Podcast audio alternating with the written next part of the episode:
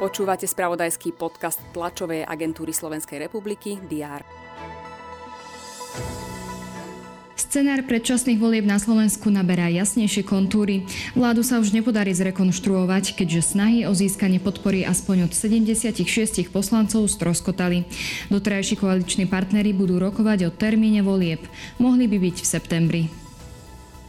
Naše automobilky v roku 2022 vyrobili približne 1 milión automobilov, čo je oproti predlšlému roku pokles o necelých 5 v jednom z bytov na sídlisku v Michalovciach našli 4 osoby bez známok života.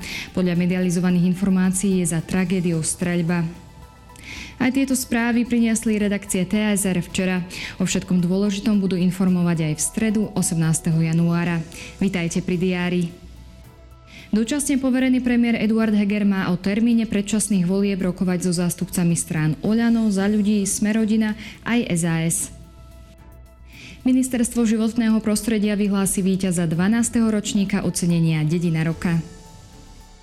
Dočasne poverená ministerka investícií Veronika Rimšová bude informovať o čerpaní peňazí z nového balíka eurofondov. Európska komisia poslala prvé zálohové platby za takmer 200 miliónov eur.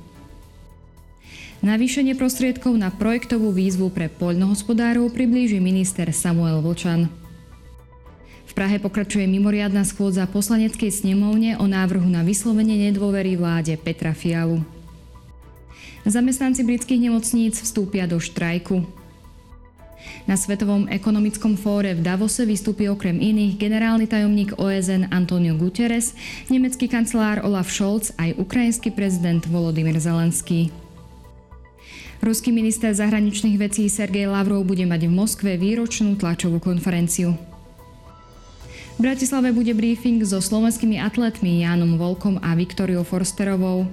Témou bude ich príprava na halovú sezónu 2023. Informovať budú tiež o prípravách na podujatie Bansko-Bystrická latka, ktoré bude 14. februára. Dnes bude na Slovensku zamračené, miestami bude snežiť. Teploty klesnú na 1 až 6 stupňov. Všetky dôležité udalosti nájdete v spravodajstve TASR a na portáli teraz.sk. Želám vám príjemný deň.